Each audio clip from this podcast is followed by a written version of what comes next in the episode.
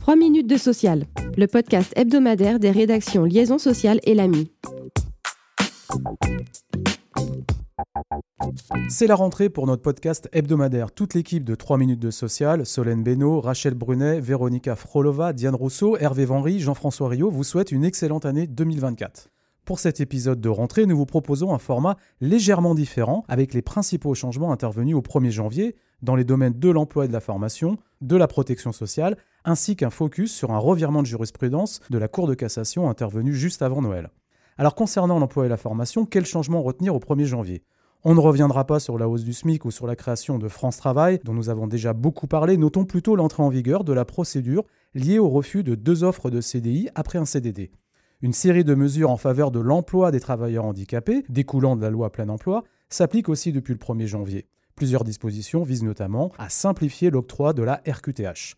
Un décret du 29 décembre 2023 a lui prolongé la mise en œuvre des emplois francs jusqu'au 31 décembre 2024. Autre prolongation jusqu'à cette même date, celle de l'aide exceptionnelle de 6 000 euros à l'embauche d'alternants.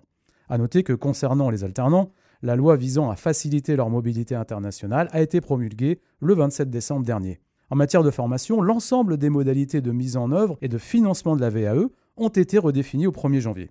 Le contrôle de la qualité des formations est lui aussi renforcé par un décret du 28 décembre.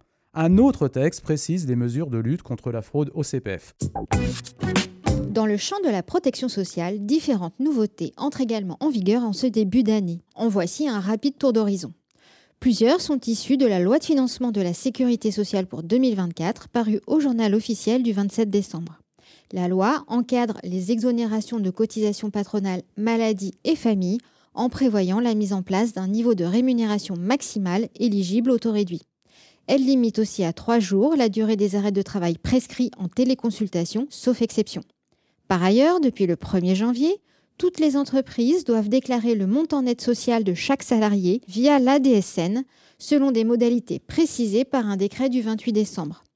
Depuis le 1er janvier également, les salariés victimes d'une fausse couche avant la 22e semaine d'aménorrhée sont désormais exemptés de délai de carence en cas d'arrêt de travail. Enfin, la loi de finances pour 2024, publiée au journal officiel du 30 décembre, prolonge pour cette année certaines mesures dérogatoires comme l'augmentation des seuils d'exonération de la prime transport et du forfait mobilité durable.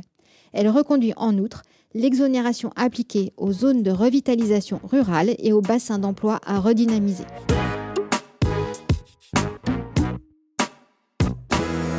À la Cour de cassation, 2023 s'est conclu par un important revirement.